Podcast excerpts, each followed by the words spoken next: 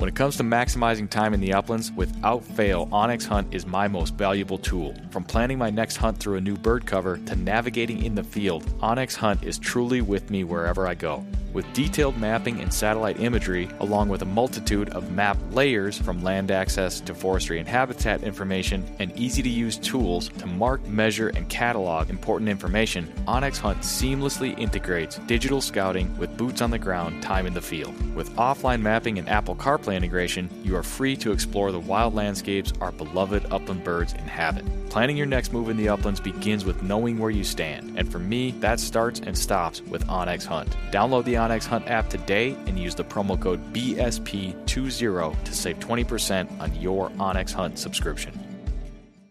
When the miles rack up faster than your flush count, that's when you'll truly appreciate your hunting vest from Final Rise. Built for the uplands and proudly sewn in the USA, the complete lineup of hunting vests from Final Rise, from their all new Summit XT down to the minimalist Sidekick system, are all built upon the foundational load bearing waist belt and low profile shoulder strap system, which allow you to carry all the gear you need and do so comfortably while maintaining your ability to move freely and perform when you need to most. With a complete lineup of accessories and newly released performance field apparel, Final Rise has the gear you need to help you get the most out of every mile and every flush. Final Rise gear is built for the uplands. Get yours today at finalrise.com.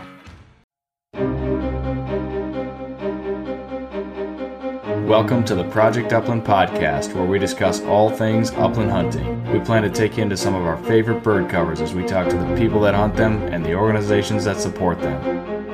We'll also break down the dogs, guns, and gear used to pursue them, and of course, we'll share the stories that celebrate this American tradition. It's one of those things that you do that, that feels timeless. My dad brought home our first Brittany when I was about 10 years old.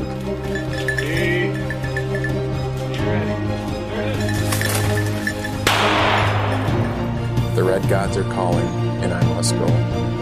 These are your stories.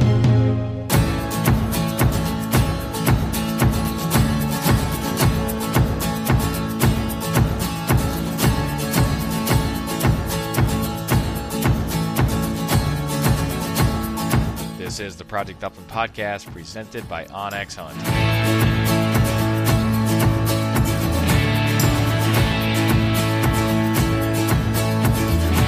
This episode of the show, we've got a tailgate podcast for you with the Ruffed Grouse Society. Welcome back to the show for episode number 114.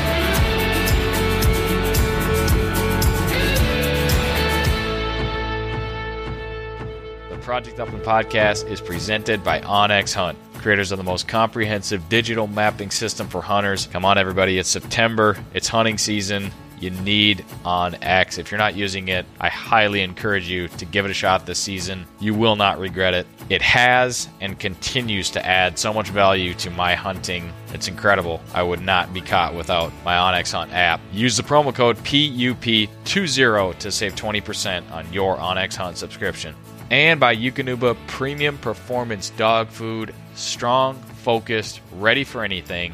That is a Eukanuba dog. And by CZ USA Shotguns. Shotguns designed with the upland hunter in mind, from the Bob White and Sharptail side by sides to the Upland Ultralight and Wing Shooter Elite over under. CZ USA has a shotgun for you. They've got pumps, they've got semi autos. Head over to cz-usa.com to learn more about all their shotguns. And by Gumleaf USA. That's right, they're back on board. Took a little break over the summer. We get it, but we are happier than ever to have Gumleaf USA back on board the podcast as a sponsor.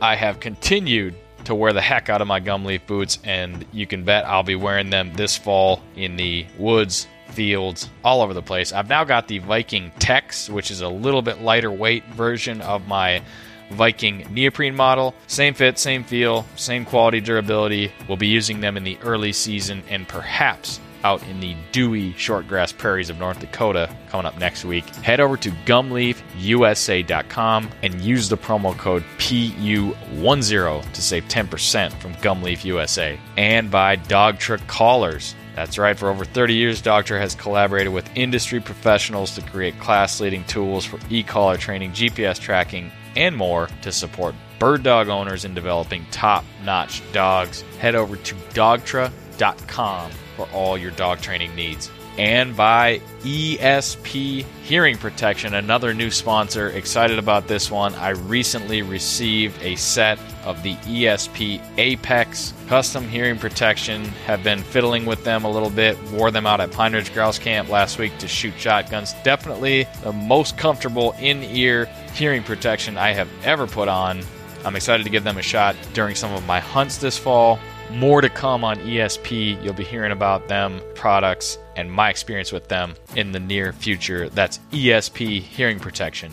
And by Trinity Kennels, back on board. If you want to learn more about Trinity Kennels, home of the Epagneul Breton, check out Project Upland Podcast number 88 with Jeff and Josh Reuter. Learn all about Trinity Kennels and the dogs that they are breeding, developing, and distributing to eager bird dog owning families. That's trinitykennels.org to learn more. And finally, Dakota 283 Kennels. Kennels built to last a lifetime, unparalleled protection, one piece rotomold design, frame steel door, everything you and your dog need in a kennel for a safe and successful hunting trip. Head over to dakota283.com and use the promo code PU10 to save 10% on your next kennel purchase from Dakota 283. This week's winner of the podcast giveaway is Jesse W. Left us a review on the iTunes podcast app. Thanks for that, Jesse. Project Upland t shirt headed your way very soon. Anybody listening could be next week's winner of the podcast giveaway. All you have to do is make a meaningful contribution to the show, leave us a rating,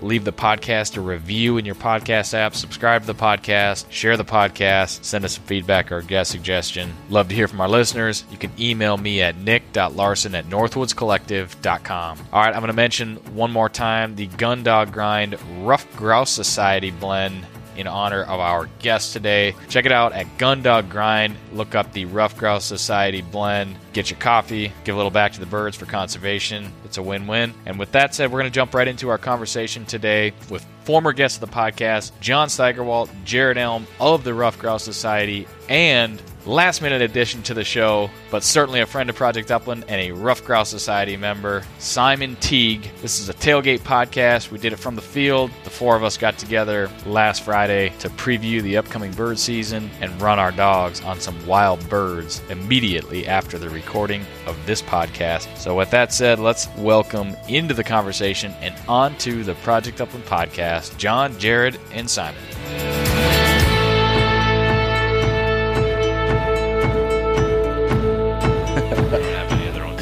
We're gonna hunt and miss all kinds of birds. Yep, yep. Well, that's why I drag them through the blowdown cover. Yeah, someone's got to shoot all those haters. Yeah. that one is just like etched in my mind. The one right by when we were getting out of the cover? Yeah. Or no, you shot that back in the cover, didn't you? I shot one, but John You- shot yeah. one and it rolled it, and then when it was laying there dead, shot it again, I've, laying I've explained this so many times from my point of view. So many times. He didn't see it lay I, down. I shot it and it tumbled behind a tree and I kind of just kind of lead it on and shot again where I thought it was going to be and it just like tumbled and shot. So The old double tap. it was dead as a unintentional. doornail. Unintentional. Are we recording? Yeah, we are now. Okay. And so with like, is this the podcast? well, I just I figured since we're kind of on scene, on location, we would do a soft intro and not my my so formal Okay. welcome to the show. But with that said, welcome to the Project Upland podcast listeners. I don't do many of these where we are actually in wild places, if you will. So this is I think this is gonna be kind of fun. It's happy hour. It's Friday evening, Cheers. and yeah, cheers everybody. Cheers. Yep. Socially distanced. Yep. Cheers. Don't touch. Yep. And uh, we are on a location where after we're done talking, I think the sun's going to be about right in the sky and it's going to be pretty cool for early September's sake. And we're going to run dogs on some wild birds, possibly find a sharp tail or two in Wisconsin. So let's introduce my guests. You have heard from two of these gentlemen before. The third person hasn't been on the podcast, but you may have heard of him. We'll start to my left. John, quick intro and what you do for Ruffed Grouse Society. Yeah, so uh, John Steigerwalt. I'm the Regional Forest Conservation Director for the Ruffed Grouse Society, covering Wisconsin, Minnesota, Iowa, and Illinois. Um, basically, I work with our conservation programs, uh, trying to work with uh, private landowners, industrial partners, and public land agencies to manage for early successional and ruffed grouse habitat. That sounds like important stuff. Very important. We talked about quite a bit of that when we were when you were last on the podcast. That would have been was that December we went hunting? Yeah, Uh, late November. Late November. late November. Okay, late November we went hunting and not too far from here, northern Wisconsin, and chasing birds and recorded a podcast at my cabin with one of our other guests, Jared. Remind the listeners who you are, what you do. Uh, Jared Elm. I'm a forest wildlife specialist with Ruffed Grouse Society. Uh, I cover the northwest part of the state, assisting uh, private landowners with developing habitat plans. And our third guest today, guy that I've gotten to know over the last year or so, we keep in, keep in pretty close touch, and we we kind of frequent some of the same haunts, not always together, but uh, today it worked out where you were going to be at the cabin, Simon, and Yep. decided to join us here as we were going to be here. You are not a Ruffed Grouse Society employee, but you're a member, Yeah, and sure you're am. a you're a new Ruffed Grouse hunter. Yep, I was a member before I even started ruffed grouse hunting. Yeah, went to went to grouse camp in Eagle River last year. Yep, yes sir. It was my first, my first experience in the grouse woods. Really, my first woodcock I shot. First woodcock I shot over my over my own dog. Yeah, So that was quite impressive. Yeah, planning to go back to Eagle River this year. absolutely. Yeah. Yeah, late. That'll be late September. Are you guys going to go? Yep, I will. I don't think John's going to I will not be. I have an anniversary that weekend.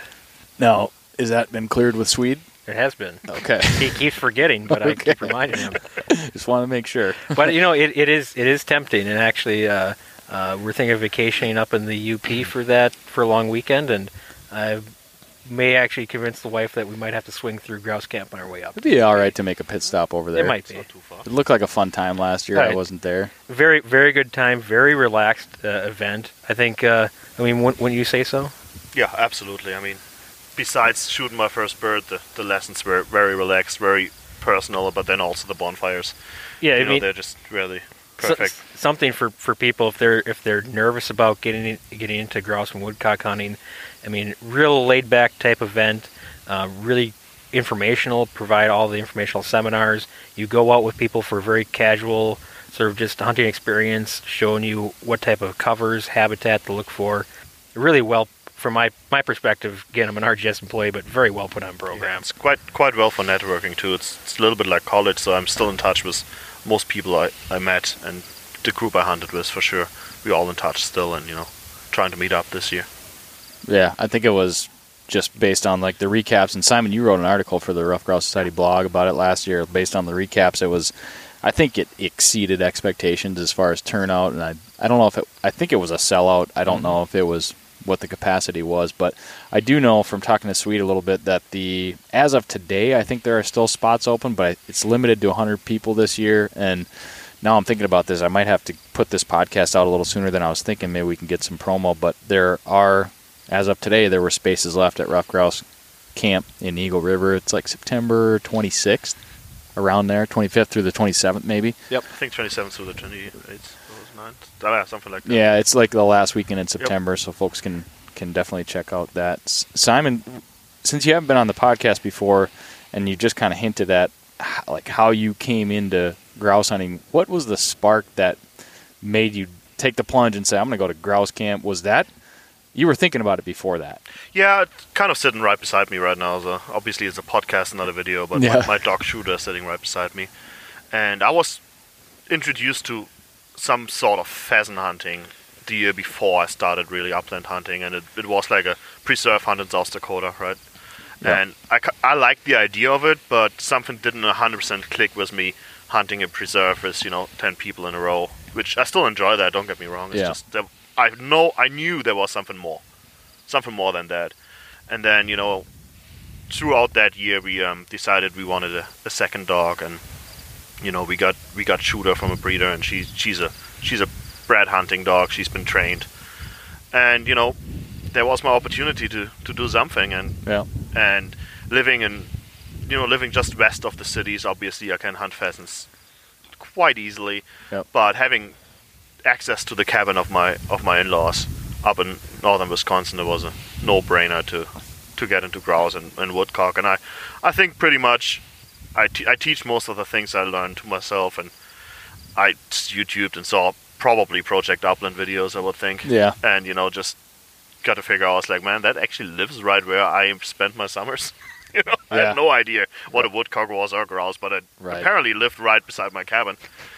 so yeah, eventually I just um, I think I messaged you and we you know got into contact and then I saw the Ruffed Grouse Society grouse camp and Yeah. I read through it and what what was the biggest thing was that it wasn't aimed at at young hunters, right? So because you have Right. kind of an issue sometimes as as a what do you call that adult onset hunter to really get the opportunity to go hunt. It's easy, you know, if you have an uncle and you say, "Hey, I want to go hunt" when you're 12 years old, and they take you out and walk you a little, and you know. Yep. But it's just a little bit harder to to be a, a grown adult and message someone. It's like, "Hey, you take me out. You know, we're both gonna walk through the woods and carry guns." Sounds a little, you know, can sound come off a little weird, but Right. um, but eventually, you know, with that ruffed grouse society grass camp, that was just exactly what I needed and exactly what I was looking for, and you know, I found so many people I know now, and the community is just so giving. Yeah. Safe to say that you're even more excited for this bird season. Oh, I yeah. I put I, I can't remember how much it was, but uh, 38 plus days in last year, Yeah. which I thought was That's pretty, pretty. That's decent like more than me. for for first for first season though, and you know I'm planning on, on doing at least that. And and you, last season I did not shoot only shoot shoot at grouse, right? I did quail in Arizona. I did a lot of South Dakota hunts. That's right. You got that Minnesota late season one and. I just ex- I plan to extend that this year, so I have a have a little bit of a goal to try, if I can, to you know travel with the woodcock migration a little bit, since that was really the first wild bird I ever shot, Yep. and I really love the taste of them too. I kind of just that's kind of my I feel like that's kind of my calling. You've got a skill set in the kitchen. Well, yeah, I I've never, like I've cook. never eaten anything that you've cooked, but I can tell you that it sure looks good. Yeah, I'm Yeah, it, it great, does. great at taking pictures. well, now you have the opportunity. You yeah. just got I- some. what do I got in the truck? Um, it's it's a pheasant rillette, so it's a Yeah. French fa- fa- fancy French word for potted meat with a good shot, a shot of uh, brandy in it, and you just spread it on a cracker or sourdough bread, and you know eat it eat it when you midday hunt. Where is that pheasant from?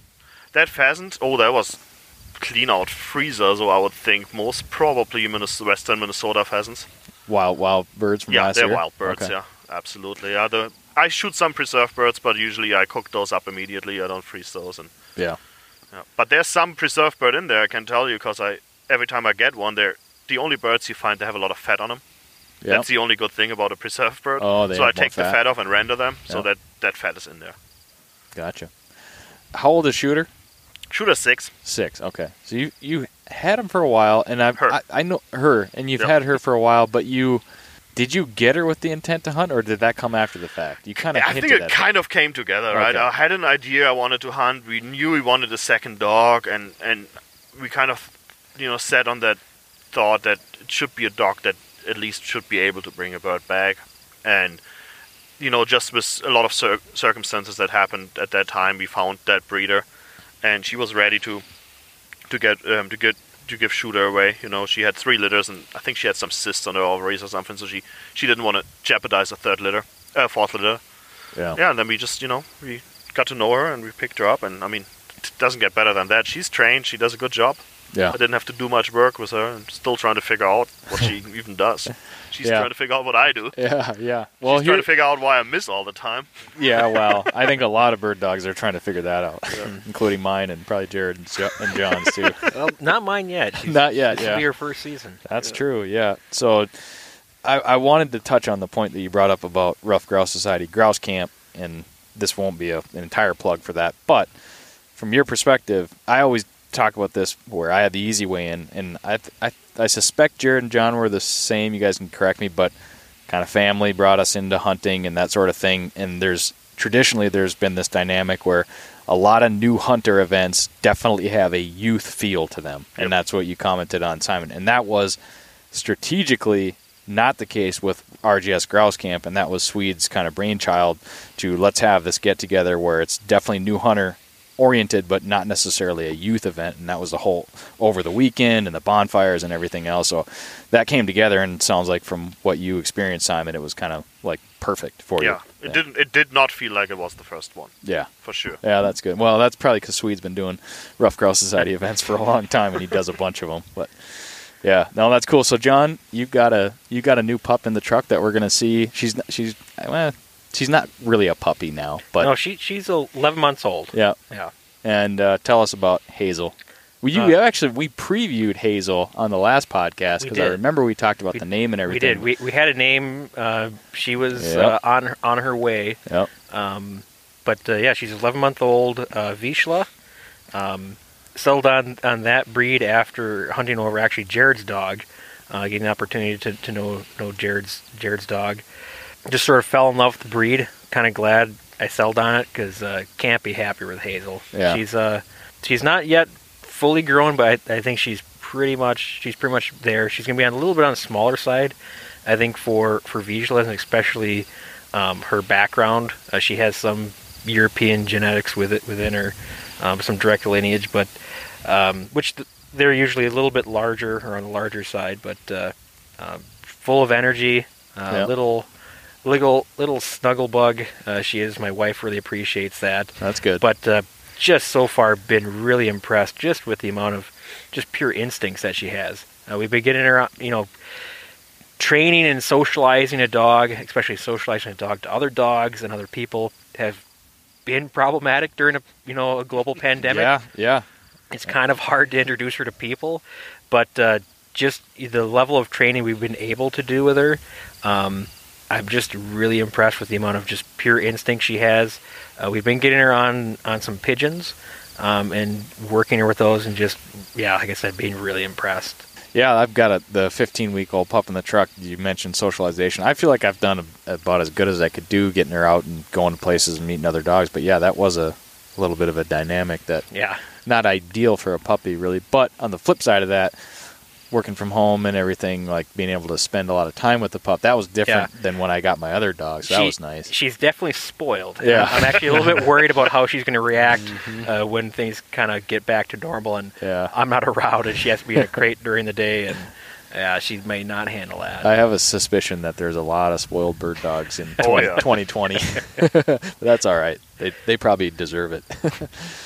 Jared, how old is Freya? She's almost five. now. Almost five. All right, and you're telling me you might be might be adding another pup to the string in the spring. I hope so. Hoping to, you know, get a get a pointer this spring if it works out. But as anybody who is uh, working on getting another dog, it's never always a sure bet. Yep, yep, that's for sure. Are you, what's what is what's got you looking at pointers? Um, I I, I want a little bit uh, bigger running dog for Western work. You know, with Vizslas is no secret they're a little bit closer working pointing breed. Not all of them, but Right. Um, which you know for for pheasant hunting and grouse hunting, and it it's not necessarily a bad thing, but uh, just trying to build a, a little bit more utility, I guess. And I'm I'm one of those people that I'm not totally set on any one breed, and Right. I'm always curious, and I really like being around other breeds and other people's dogs because I I just like bird dogs in general. So Yeah, for me, it's just kind of uh, I see the pointer as kind of the starting place of you know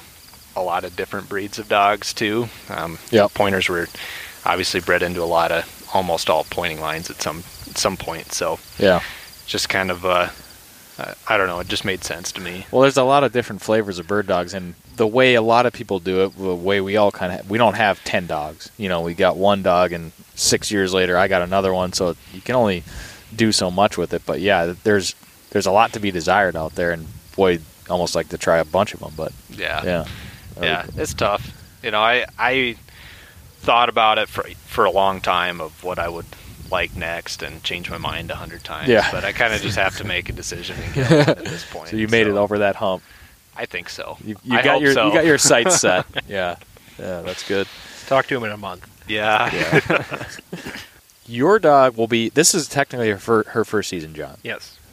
You got her after the bird season last year, or like as it was winding down. As was winding down. As was winding Yep. down. So She, she she, was- born um, on October uh, 16th, right. So maybe 23rd. I got her know. in December, and in in this part of the country, December last year was not a real good grouse hunting. Where we live, it wasn't real good No, grouse the, hunting. the snow kind of came on right during Deer uh, season. Yep. Yeah, gun gun rifle season. Yeah. Yeah. Yeah. What has your, you know, this dog is she's capable. She can get out. Have you been running her since say August first? Have you been getting her out in the woods, running around wild birds, trying to at all, or what have you been doing Um, we've we've done a combination of different things. We've been getting her off leash as much as possible, kind of running out in the woods. But uh, you know, be, before that, we were getting her trying to do some water work with her, get her Okay. exposed to water. You know, your your basic sort of retrieval training um, with dummies in, in the backyard. Yep. Um, I'm fortunate enough that I've got a, a brother-in-law who owns a farm just 20 minutes away from my house, who's overrun with pigeons. So you got property. We, we've and got pigeons. we've got property and we've got an endless supply of pigeons. That's nice. Um, he's actually appreciative of, uh, of us getting them. You've been over there trapping them. Pest We have been. What's your What's your best method for trapping?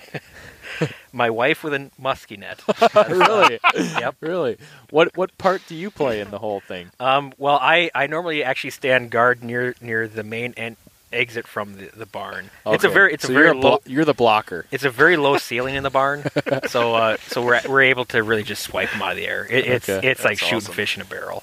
Um, but uh, but yeah, like I, like I said, uh, real fortunate in that I've got that access to, to birds and almost an endless supply. So we've been uh, virtually every single weekend for about the past uh, month and a half. We've been getting you know five five or so birds. We that's all we're able to catch out of the hundreds there are. Sure. Um, but getting her some exposure to that, you know, she'll lose interest after a little while, but uh, bring them out the next day and she'll, you know, she's right back at it. Do you have launchers and stuff that you're messing with? Or We, you- we we don't. Okay. Yeah, we Yeah. don't. That's kind of a big step, really. It it it is. It's a big step, big investment. Yeah. Um, but uh, so far, not not displeased for, for where she's at. yeah, that's good. Yeah. I, I, I think I think where she's at right now, we've put all these parts together, and she just needs to combine them all together. You know, ha- having having uh, shotguns around her, having cap pistol, doing retrieval training, water training. Now she just needs to put all these pieces together and really understand why we're doing all this, and get her out and you know in for her first season. She's primed for some wild bird hunting. Yeah, and, and this is uh, I came out with the to the barrens here with Jared. Oh, what three weeks ago, two Yeah. weeks ago. Um, so this will be her second time out here where we're at. Hopefully, get her. We didn't get her on any wild birds last time, but hopefully we'll flush some today. She did have a moment last time where it definitely clicked, though. Yeah, yeah. she, did do the thing where she was just kind of following my dog around and being a puppy. Yeah. and I don't Yeah. know if we got into a spot where there had been birds previously during that day, but uh, she started running her own trail. She actually kind of took off, and you and your Yep. wife kind of panicked. And I told you it was it was okay that she's at 100 yards. I- She'll I- come back. I, I'm not gonna lie. When I when I looked at the GPS uh, and it said, you know, 75 yards, 125, 150, 175, I started to like, um, this might be trouble. But yeah, she she she was starting to starting to click with her. I think you're definitely right. You know, like like I said, train. You know, socializing a dog during a pandemic is not ideal. Yeah. And I think that's a lot of our first time out, and we'll probably see it when we first go out today. Um, that she's going to want to be. She thinks it's playtime. She's like, "Oh, who's this new exciting person? Yeah. Who can I? Let's play." And then it'll. It should hopefully click with her why we're out there. And she she's your first bird dog. Uh, I I had. Um, we'll see how the season goes. but Okay. I want to say she might be my first bird dog worth a damn. Okay. Okay. All right. I mean, I, I had, I've had labs uh, and uh, a Springer growing up, um, but not, not like this. This dog's got a little bit more intelligence going on. All right. She, she's thinking through problems. You're not saying that labs and springers are. I'm not. I'm saying the dogs that I had. Okay. Maybe I was very terrible. I was a very terrible parent, and maybe I didn't do a good enough teaching them. Because I'll get the Um, hate mail, John, not you. I was just gonna say you will. Yeah. no, I, I think it was it was a combination. Next of, thing he's gonna say, you can't, you know, hunt grouse with Vizslas. right. there, right. there, there- there's definitely something to be said. Uh, uh, seeking out uh, dogs from a from a hunting heritage, hunting lineage. Yeah. Um, and then also spending the extra time focusing in on not just obedience training, but uh, training to hunt. Yeah. What was your gun introduction process like? And I only ask that because I'm at the point where I'm about ready to start messing with that. And I've been through it before, so I'm not searching in the dark here. But So what we what we tried to do, well, her her first exposure to to loud noises were were probably um, like fireworks and bang it, around the Fourth of July. she was- happens, she was yeah. really she's really interested in what is this loud noise? What am I hearing?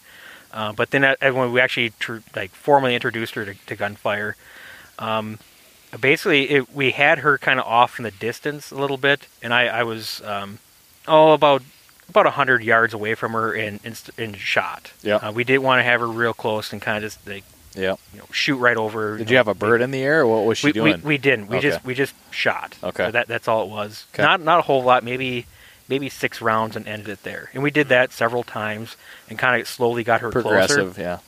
But uh, she was super. Uh, I mean, from the first shot, she was really interested in what is that? I want to be there. Like, what's going on? Oh yeah. So it was real real good sign. She wasn't wasn't gun shy one one iota. not hesitant, not Yeah. running the other way. yeah. Yeah. Um, but uh, so that was you know to a, to a firearm for, to a firearm. Uh, but we did also uh, introduce her to with retrieval toys using a cap gun. Okay. Um, and then train her with pigeons using a cap gun as well. So seeing stuff flying in the air. And Yeah, kind of trying to trying to associate. We wanted we wanted to try to associate the gunfire so she kind of understood that as one element, and then kind of bring bring it in with a cap gun that that noise Yep. to uh you know to the process. Try to help her put those pieces together. You're saying we a lot. Has your wife been pretty involved in the process? She has been. Uh, been she's very Not- she's not excited about musky it. net, huh? She's she, not outside the musky net. She's been very involved in the process. Um, That's cool. Yeah, and and actually, uh, I mean, she's looking forward to uh, her first season as well. Yeah. Hazel's first season, just as much as I am. Yep. Um, so much so that we've uh, we both actually we bought new shotguns this year. Ooh, We're- that's we're exciting. Sort of, I'm one of these members of the the late onset uh, hunting addiction. My, myself, I did hunt when I was when I was younger. Right. Right. Um, for upland game, I think we I've- talked about that. yeah, I, I, main, I maintained gun deer hunting throughout my entire life, but kind of getting reintroduced to, to upland hunting, and I'm just yeah, that's how I'm spending my money now. Yeah, yeah. Well, it, it can be an outlet for money. That's for sure. It, it, it can be. It's an addiction. Oh man. Well, we got the Ruffed Grouse Society guys here, so I'm going to ask you a couple questions along those lines. But let's talk about how much can we talk about West Nile virus, other than it's again not wanting to open up all these things and say, well, COVID, COVID killed it, but to a certain extent, COVID kind of killed the West Nile virus testing Well, this year, or is it- that not correct? I think there's there's quite a few things that we can we can talk about related to, to West Nile virus.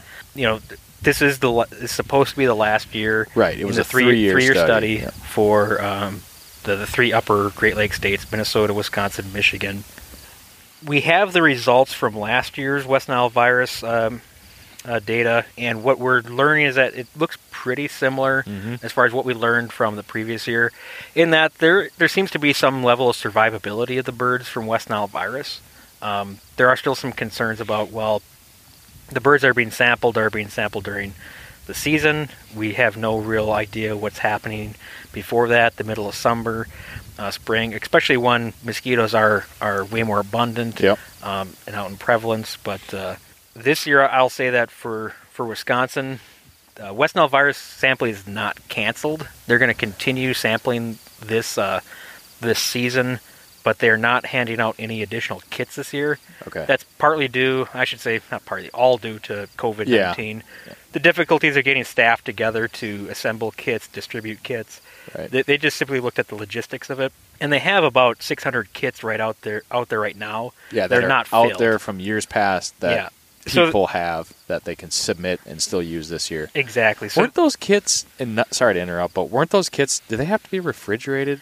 They the kits didn't have to be. No, Okay. no. There's there's nothing that had to be done with those. after they're, you they're, do the they're kit. stable. Yeah, if you harvest if you harvest a bird, um, you can refrigerate that sample, and then next day uh, ship it out to um, DNR. Okay. Th- those kits in, included uh, prepaid postage, so Yeah. it made it real easy. But there's there's about three uh, not sorry uh, 600 kits out there right now. Okay. Uh, that's about the, the estimate. So they're going to rely upon people getting the message out and uh, advocating. If you have one of those kits sitting on your shelf or in the garage, get it filled. They they, Yeah. need, they need it this year because they're not going to be handing out additional kits. That's a takeaway for, for people. If you, you have one, didn't Definitely. fill it out last year, don't feel bad. Do it this year. But Get it- it sent in. But I but I think you know um, a good thing to talk about though related to West Nile virus is, you know, this year more than any other, has probably um, shown people that managing a disease is not easy. Yeah. Um, Yeah. You know, there there's a lot of talk about you know what can we do with, for for ruffed grouse. How a lot of the talk people went to immediately was how do we, you know, how do we vaccinate our population? Right. How do we make them immune to to West Nile virus? Well, we're not really doing a good job handling our own human disease. I, I don't think I think realistically we have to look at managing a wildlife disease like this there's going to be no silver bullet solution. There's nothing out there that we're going to be able to just stomp out the West Nile virus and vaccinate our birds and make them immune to West Nile virus. They're going to be taking their licks, but uh, the one thing that we we do know uh, that we can control and manage for is Ruffed Grouse Society's main mission habitat. Yep. We can focus on creating and maintaining healthy habitat for the birds to give them the best chances possible to not just weather West Nile virus, but weather a myriad of stressors and concerns. So I think I think that's kind of the message people should look at is just comparing, you know, what's happening in their lives and how we can maybe translate that into well, how do we how do we take that into action for the bird that we love? Yeah. It's been pretty interesting, just from my perspective, how this whole thing played out. And, you know, we, the three of us have talked about this quite a bit, but how 17 was a weird, you know, I've talked about it on the podcast. 17 was a weird year. Drumming counts were really high. People went out and found numbers of birds that were surprisingly low, many people. And that was the spark that ignited this whole West Nile virus conversation. It's not like it wasn't there before, but that really brought it to a head. Jump started this three year study. We've got two years of results, and I reviewed the results a little bit. They were pretty consistent as far as finding West Nile virus antibodies in the birds. Very few amounts of actual heart in- infections, if, if if I'm saying that correctly. But like you said, John, the most important thing, or one of the important things to take away is sampling a fall population does not give you a window to look at all the birds that could have been lost during the summer. That yeah, kind of thing. so we don't it's know. not it's not a complete picture. Right. But it was hunters basically voicing and and making making that study happen and then obviously connecting with the agencies and the ruffed grouse societies of the world to bring it together and let's put a magnifying glass on this stuff and, and take a look at it, which I think was a positive thing. Yeah, I mean, and it, it definitely is a positive thing. We look at what what's happened out, out of it. There's definitely been a renewed interest in, in ruffed grouse, Yeah. Not just from a hunting standpoint, but a lot of landowners that, that I work with or Jared works with are really interested in how they can help with uh, the ruffed grouse population. Managers that I work with, uh, public land managers and private consulting foresters. I've given so many seminars and training sessions this year for consulting foresters and even biologists that that really needed a refresher to really learn and realign themselves on how do I how do I tackle this problem? What is the problem? How can I be a part of the solution for creating a, a young forest habitat to help these birds out? Yeah, kind of the old uh, any publicity is good publicity sort of thing. Sort of, yeah. Got people talking about Yeah. it. Jared, you're the guy that's out in the woods more than most, I think. You know, here we are a couple of years later after 2017, that sort of thing, and I've followed closely along as a hunter, and I have, in my own personal flush counts, have seen the population come back from 17. What have you been seeing this summer and spring? I have been seeing quite a few birds, and one of the biggest takeaways that I've noticed this year is the brood sizes seem to be generally bigger, Yeah. which leads me to believe that you know they there maybe some of those West Nile virus impacts weren't as bad this year, or they just had really ideal nesting conditions Yeah. as well. So, but yeah, brood size, I think you know it's so hard to really get a good sense until people are actually in the woods, Yep. just because you know ruffed grouse spend a lot of that brooding period and you know the nastiest cover possible, you know Yep. alder swamps and really young forest, and so it's really hard to know how many birds are out there. But when you see brood sizes that are really big, that's always a good sign to me. Yeah. Yeah, I think it's one of those things where until like you said, until people start really like focus on in pursuing ruffed grouse and jumping into that ruffed grouse type cover, it's hard to say. But like this summer in particular, there's a lot of people that I think are optimistically looking ahead towards fall for many reasons, a myriad of reasons, but my own personal collection of anecdotal reports, I feel like many people have been seeing grouse and I, I was joking with somebody the other day when I start getting pictures of grouse broods from my non-hunting friends, like my, the light bulb kind of goes on. Like, oh, there there might be uh, there might be some birds out there, but that that could absolutely be coincidence. I mean, we're talking really small sample size, but I think there's a reason to be optimistic, and I think we should kind of be thankful that 2017 does not appear to be sort of this like over the cliff moment, and we have seen some positive positive jumps. But I'm no biologist, but I mean, ruffed grouse. The what? How many how many eggs can they lay, John? Do you know? No, I'm not a biologist. Like either. 12 to 4 I'm isn't it like tw- isn't it like 12 to 14 eggs? So yeah, like yeah, it is. yeah. It is. From I, a- I was making a joke. from a natural perspective, they're a species that they they produce a lot of chicks because they're at the bottom of the food chain. Everything wants to eat a mm-hmm. grouse. They're susceptible to a lot of things, so they overproduce. And when conditions line up, you can really put a lot of birds on the landscape. And uh, mm-hmm. my fingers are crossed that we're going to find that this fall. I, I, I think we're going to. And you know, one thing that you know, I know a lot of people are, are upset this year that uh, Wisconsin DNR canceled their drumming surveys because it's going to cause. well, that was of- my season forecast. I know a lot, a lot of people. Fo- a lot of people focused on that as a season forecast, and, and it, you know, I think it, it's it's quite frankly. I know we talked about this on the last podcast. How I think it's kind of a bad way of doing things. You have to just get out there and enjoy it. Don't focus in on you know some sort of season forecast. Oh, season's bad. I'm not going to try. It's a bad way to make a decision whether you're or not you're going to hunt. Yeah, j- mm-hmm. quite get out there and have fun. Yeah. that's what it's all about: having fun, having the experiences, the camaraderie. You know, working with your dog. It, it's it's all these other parts that you're going to lose out on if you focus in on Yeah. on the drumming counts trying to forecast your season. And not having this year, I, I hope it, it makes people go out and learn what the season's going to be like without it, and actually take advantage of it. Yeah, there's never no season where you have no birds. You know. Yeah.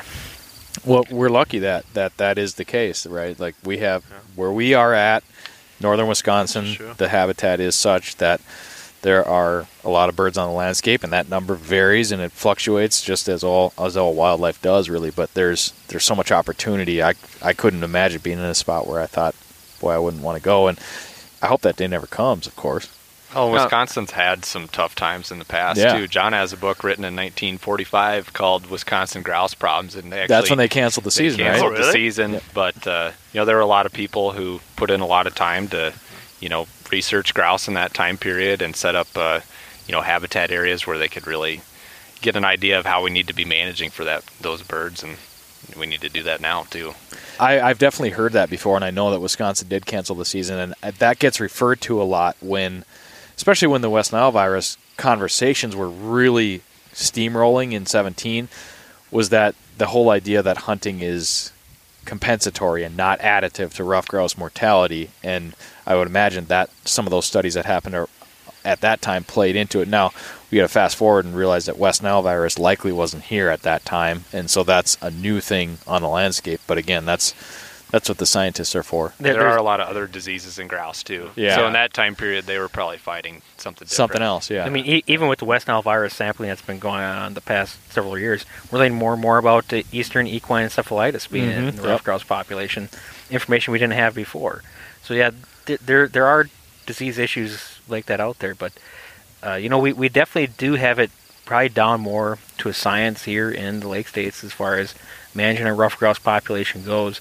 But still, at the end of the day, a lot of it is based upon strong timber markets in our state. Yeah. Um, you know, th- there even going back to the 1970s, we didn't have very strong aspen markets in our state, and there was no outlet for that wood. But it, it took managers bulldozing down acres of aspen to make sure that we still had that habitat on the landscape.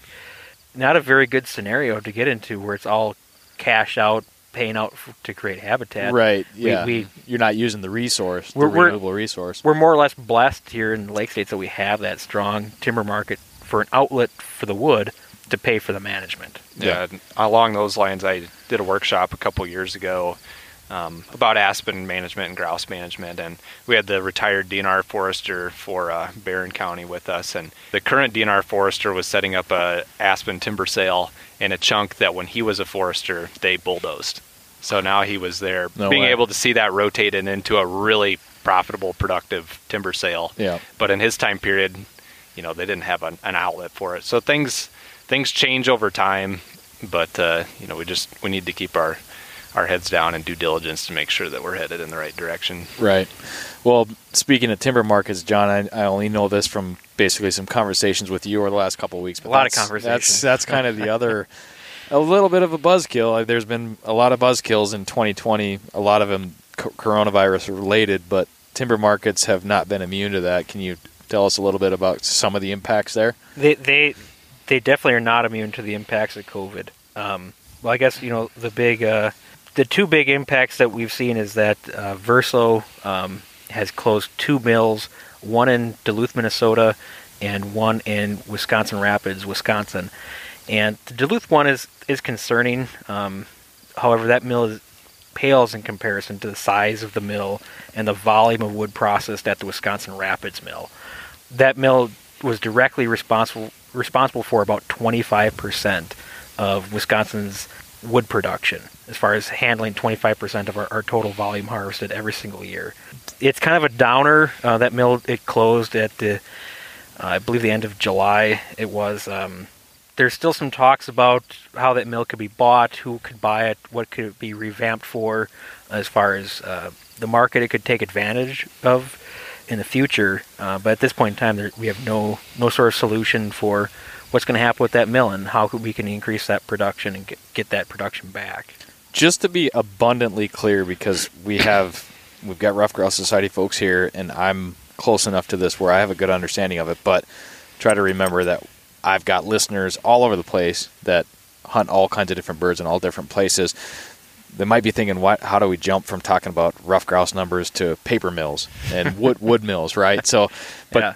the wood that goes to these mills is often the it results in the creation of excellent early successional ruffed grouse and woodcock habitat. Am I getting at that right? No, it, it, you're you're absolutely correct. So those mills, uh, the Verso mill, for example, processed uh, mixed hardwood, uh, so like maple, birch. They processed uh, aspen. Yep. Species of, of trees that are crucial uh, when they're young to the the habitat, the cover for grouse and woodcock. So a lot of these a lot of these paper mills, um, they they accepted the wood from commercial timber harvests, and those timber harvests were what created that young, early successional habitat uh, for grouse and woodcock, where people go. And essentially, without that outlet for that wood, um, we can cut the wood down, but there's no outlet for that market. So the management doesn't pay for itself. So we have to find ways to get still get that acreage accomplished. Uh, it's an uphill battle when we don't have have those markets. So, Yeah. w- do you know what industries that wood went into? Why why did that mill have to close down? And so it the paper that they that they produced is, is print paper, and print paper has been declining. It, it's a declining product. Think about people switching to you know electronic devices, that sort of thing. Print advertisement being you know less and less utilized, and mills mills that you see that have been competitive as uh, sort of the market has changed and evolved are really mills that fit a niche market um, in the paper products industry, where they can they can tap into where um, products that are specialized that they can those mills can take advantage of. Verso really focused on the Wisconsin Rapids mill, really focused on production volume. How can they be the biggest and best mill left out there? How can they be the most professional mill, meet the satisfaction of landowners that they're working with as far as quality work being done on their lands to get wood to the mill? But uh, they just weren't immune to the, the COVID crisis and uh, the changes that that immediately brought to the market. Something that I that's a good question, Simon. I, something I don't think could be understated. There are many examples of wildlife and industry economies not necessarily working in tandem, right? You you might Yeah. you might conjure up the picture where industry and economy means the death of wildlife, whereas for ruffed grouse and woodcock, that does not have to be the case. And in fact, there is a synergy between early successional forest habitat and these markets, timber markets, different eco- economic markets and cycles that use this renewable resource, this wood, these forest products that we have. That it's a win-win. Uh, There's no other definition for it than a win-win. Well, even going beyond uh, grouse and woodcock, even where we're at right now, the, the barrens habitat that we're on, Yeah. um, the counties that we're in ha- have adopted a rolling barrens concept for managing their public land resource. Well, they'll actually cut huge swaths of acres of land to create uh, sharp-tailed grouse habitat. So Yep. it's it's outside of more than just grouse and woodcock. Yeah. White-tailed deer, for example, turkey. Um, well, they don't need any help. um, they You don't. ran no. one here. yeah. but, but you know, I, I don't want to. I don't want to be a Debbie Downer. It's not like a Debbie Downer about about this whole uh, COVID. I feel like you impacting- have been lately, impacting John. the timber market. it's definitely something that we need to be very cognizant Yeah. of, and, and how it impacts our work moving forward till those markets return or we develop new markets. But Wisconsin still has a very very strong forest prac- forest products market. Yeah. Uh, we we have sawmills. We have um, all kinds of, of paper mills still left in our state. It's not it's not the, the death knell, but it's definitely going to change things. Yeah. Um, and and you might be uh, saying to yourself, "Well, I, I live in Minnesota or I live in Michigan. How does this impact me?" Well, Verso has, like I said, they had a mill in, in Duluth. That that mill's now closed as well. They have mills in, in Michigan. Production could shift where they're now they're getting wood from northern Wisconsin instead of from the UP of Michigan. So you could see some of those habitat acres shifted to being created in Wisconsin for those Michigan mills instead of being created in Michigan. Yeah. This has this has some landscape regional wide impacts, but it's not by any stretch of the imagination a death knell for uh, or the nail in the coffin for for creating grouse and woodcock habitat. Right, but not so long as I'm around. Yeah, no, that's good. You're working for us as as bird hunters and and for the Ruffed Grouse Society members, that's for sure. But we were emailing a little bit today, and the acreage, the amount of timber that those mills were were processing is absolutely not insignificant. It no, is- no. So so the estimate for the Verso, um, the Wisconsin Rapids mill, is that it, it this is the the most accurate estimate that I've, I've seen directly from former forestry employees from from the Verso mill is that it was responsible for approximately fifty thousand acres of habitat. Wow. Um, now now that's a combination of thinning harvests Sure. and clear cut coppice or regeneration harvests uh, that you would typically find um, grouse and woodcock in. So that's a combination of, of different types of treatments, but still definitely impacts forest management as a whole. Yeah. Jared, how about on the private landowner side of things? Because that's kind of what you spend more time doing. Has there been anything different? Uh, Are those market influences coming into your work and influencing what the private landowners can yeah, do? I, I, especially with uh, pending timber sales. Yeah. Um, you know, Verso bought a lot of private wood um, as well. So people who were looking at setting up a timber sale or moving forward with one are now waiting. There's a lot of wood that is cut that's decked on landings with nowhere to go. You know, another thing with the Verso mill closure is they took a certain type of wood, uh, hardwood pulp product, not necessarily a ton of aspen, but almost all aspen cuts have some, you know, hardwood pulp mixed in with it. Yeah. So they might be able to sell the aspen, and now they have a whole yard full of uh, of hardwood pulp that for for them is not ideal to have a bunch of wood sitting around, and so it's definitely delayed a lot of landowners' plans, and you know certainly hurt uh, their consultants. But you know one thing through this is obviously folks have been spending a lot of time at home and outside, so really quite frankly, my workload with private landowners has increased a little bit just because I think people are spending more time at home. They're not vacationing. They're spending more time on their property. They're thinking a, a lot more about uh, some of that habitat management. And so, you know, it's, uh, it's for private lands, it's a, a mixed bag. Sure. Yeah. Um, you know, I also work with farm bill programs that provide financial assistance for private landowners, and a lot of folks are feeling a little pinched right now, and maybe aren't able to implement as much uh, of their plans out of their own pocket as they originally intended to, and are looking for different ways to to keep the ball rolling on what they want to get done. Yeah. So That's an interesting way to put it. I feel like we definitely, with the mixed bag there, it's kind of like this almost great awakening. And I know there's a lot of focus and attention on the outdoors for obvious reasons this year. And I think I, I, I can feel it. And I think I think this fall is going to be kind of a, a magical time for a lot of people, kind of rediscovering some things that they didn't have time or they weren't thinking about, and now they're they're out on Yeah. the landscape, spending time outdoors because that's a really good, obvious way to spend your time in, in the situation that we're in. So I think we're we're on the verge of something pretty cool for the outdoors, and hopefully, where we gain a lot of benefit is when people make the connection. Eh, people talk a lot about people losing a connection with the landscape and the mm-hmm. natural world, and I think I think this year has really put a spotlight on some of that, and I think a lot of people are going to either reestablish that connection or perhaps make it for the first time, which is cool. Yeah, people are gardening like crazy, Yeah. and uh, Yep. fishing Oh, license saw the- sales are yeah, through the exactly. roof, and uh, Yep. so I don't see why it wouldn't transfer to hunting as well. Right. Yep. Well, what are you most excited about, John, this fall? And I'm talking bird hunting now. We're we're done with timber markets and all that stuff. We're done with you being a Debbie Downer. Well, I've got uh, two new shotguns uh, to Two to- new to try shotguns? out. Yeah. Um, Can we can we hear about them? uh, I acquired a, a two CZs, uh, the CZ Sharptail, Sponsor of the uh, podcast. Oh, 20, 28 gauge, and Nice. a CZ Drake. A 28 gauge Sharptail. Yeah. Nice. Did you get that from through the Ruffed Grouse Society Through- connections? Through through through RGS, uh, Okay. I settled on the, the 28 gauge. Um, uh, it just it just uh, it just oozed. I don't know sex. Oh, I, I love this gun. I like. I, I it's need got this. sex appeal. But then uh, the the Drake was maybe a bit more of practicality. It's just like all right. What that- gauge was the Drake? Uh, 20. 20. Okay. All right. Man, yeah, you went big this year. And and New of bird course- dog, two new guns. and of course, I've seen my um, my Belgian A5 blown up on uh, Project Upland's Yeah, uh, Instagram. Adam, Adam took some nice shots. I He did. think, I honestly think that gun may have made a Filson shot recently here. yeah. Is that I- that gun, huh? Yeah. I, I Oh, just okay. keep I, I just laugh every time I see that picture just cropping up somewhere else. Oh, there, there it is again. That's my There's- gun. There's my, Just got one of those. there's my grandpa's gun. Yeah. Um, you had it. You had that Belgian A5 Browning before it was hip. yeah, yeah.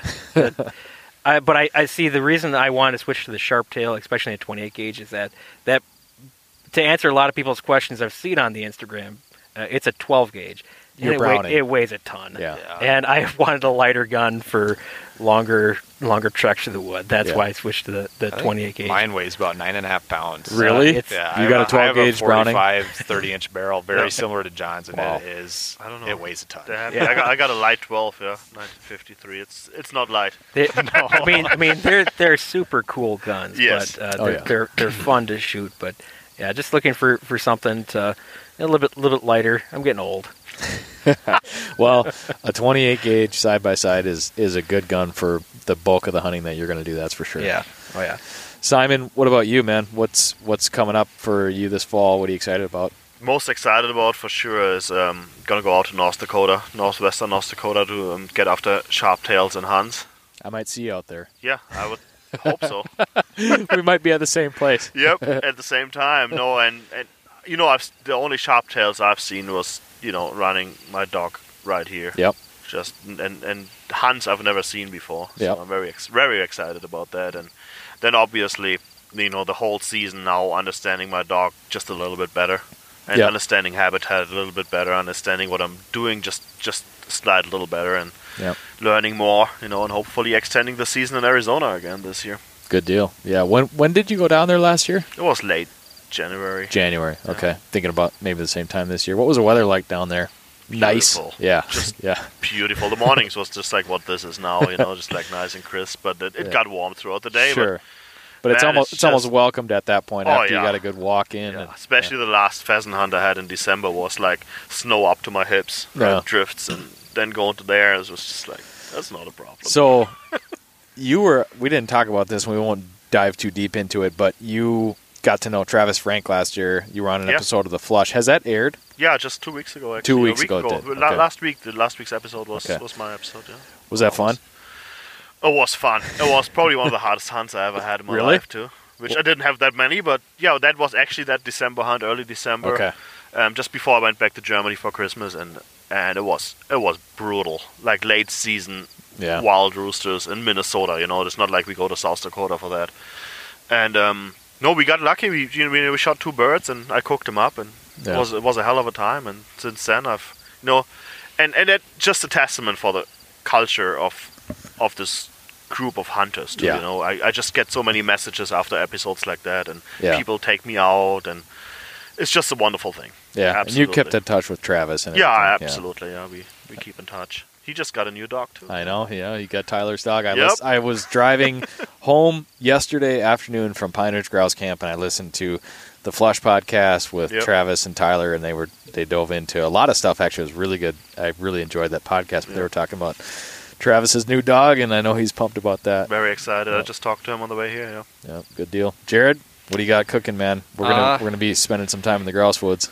Yeah, grouse hunting, but you know, I've the, I've lived in Wisconsin. This will be my third hunting season up Okay. here now, and the previous two years I have been pretty diehard and borderline obsessed with grouse hunting specifically. But I do really enjoy duck hunting as well. Yeah. Um, and I've done a lot of scouting this year, so I, I hope to spend a lot more time duck hunting this year. And then uh, Are you sure you want to be doing that this also, year? uh, dabbling a little bit more into maybe some deer hunting too. Okay. Um, but I'll still be doing a lot of grouse hunting. And, Yeah. And as you mentioned, I am from Iowa and have a lot of friends and family that are Yeah.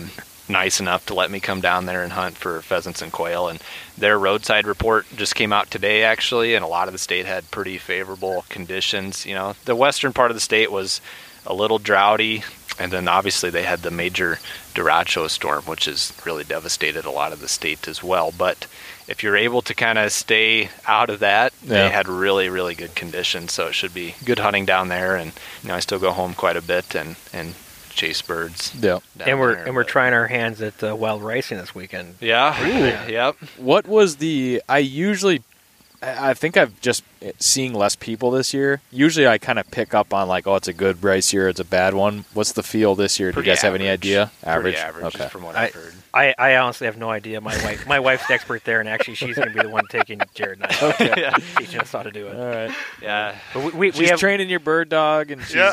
This Ca- is my catch, catching your this is pistol. my first year racing, and you know, one, you know, when I moved up here, I, I had a, a tough time like really getting started grouse hunting. I spent a lot of time, a real, a lot of really, really unsuccessful time, and it's a bit of a learning curve. it's a huge learning curve. I had grouse hunted and when I lived in Michigan before, Okay. and had gone up to a grouse camp in Minnesota as well, but. Every state the cover just lays out a little different. and Yep.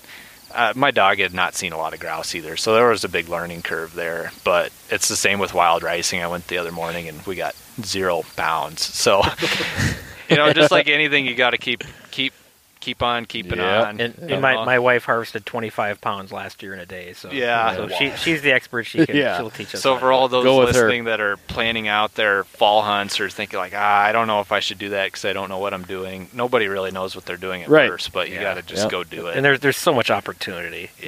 Just take it, learn, try yeah, it. especially in the Upper Great Lakes, if you're thinking about trying grouse hunting, grouse camp is obviously a great way. But Yep. aside from grouse camp, there are so many resources available to. yeah. You know, the the state provides a lot of good information. onX provides a Wisconsin's lot of good information. really good about it. Yeah. Yeah. So you can find somewhere to hunt. You, I guarantee, if you come up and do your homework, you can find birds. Whether Yep. you kill them or not, eh, who knows? Right. But yep.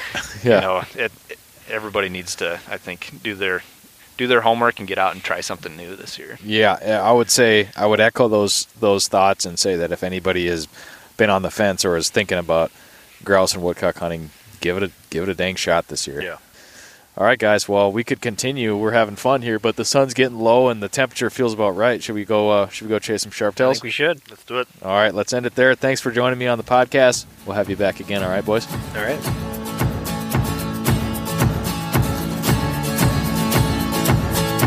Thanks for tuning in to the Project Upland podcast. Quick reminder that this episode was brought to you by onX Hunt, Eukanuba Premium Performance Dog Food, CZ USA Shotguns, Gumleaf USA, Dogtra Collars, ESP Hearing Protection, Trinity Kennels, and Dakota 283 Kennels. Don't forget to visit projectupland.com to read, watch, and listen to more great upland hunting content. And please, if you enjoyed this episode of the show, leave the podcast a rating and a review. That really helps us out and it helps more people find the show. Thanks again for listening, everybody. We'll catch you on the next episode of the Project Up Upland Podcast.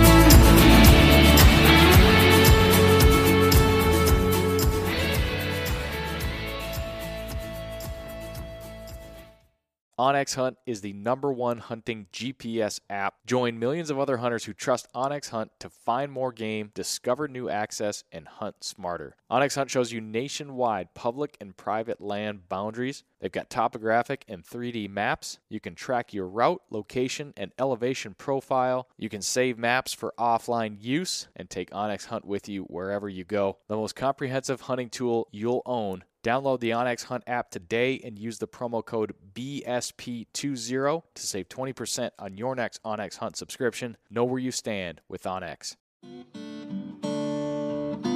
Hey everyone, this is Nick from the Gun Dog It Yourself podcast. If you enjoyed this show, then you might want to check out my show as well. We highlight and break down the ins and outs of training your own hunting dog. Whether it's a bird dog or even the occasional hound dog episode, we cover all topics related to hunting dogs. Check out Gun Dog Yourself on any podcast streaming platform and hit the subscribe button to be sure not to miss any future episodes.